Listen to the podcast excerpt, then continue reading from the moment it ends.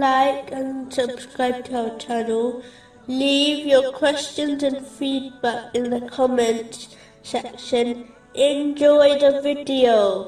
Continuing with the last podcast, which was discussing chapter four, verse one hundred twenty-five. And follows the religion of Abraham, inclining toward truth. It is important to note that truthfulness has three levels. The first is when one is truthful in their intention and sincerity, meaning they act only for the sake of Allah, the Exalted, and do not benefit others for an ulterior motive, such as fame. This, in fact, is the foundation of Islam, as every action is judged on one's intention, which has been confirmed in a narration found in Sahih Bukhari, number one. The next level is when one is truthful through their words. This, in reality, means they avoid all types of verbal sins, not just lies.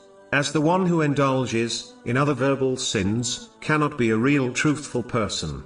An excellent way of achieving this is by acting on a narration found in Jami' at-Tirmidhi, number two three one seven, which advises that a person can make their Islam excellent by not getting involved in the things which do not concern them.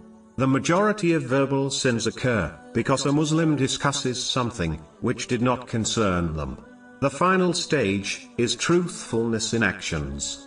This is achieved through the obedience of Allah, the Exalted, by fulfilling His commands, refraining from His prohibitions, and being patient with destiny, according to the traditions of the Holy Prophet Muhammad, peace and blessings be upon him, without cherry-picking the actions, or misinterpreting the teachings of Islam, which suit one's desires. They must adhere to hierarchy and priority order set by Allah, the Exalted, in all actions. A separate podcast series titled Truthfulness has been produced, which discusses this topic in detail.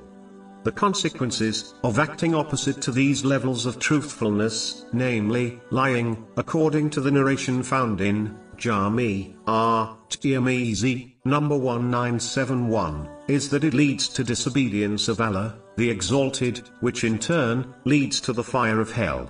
When one persists on this attitude, they will be recorded as a great liar by Allah, the Exalted.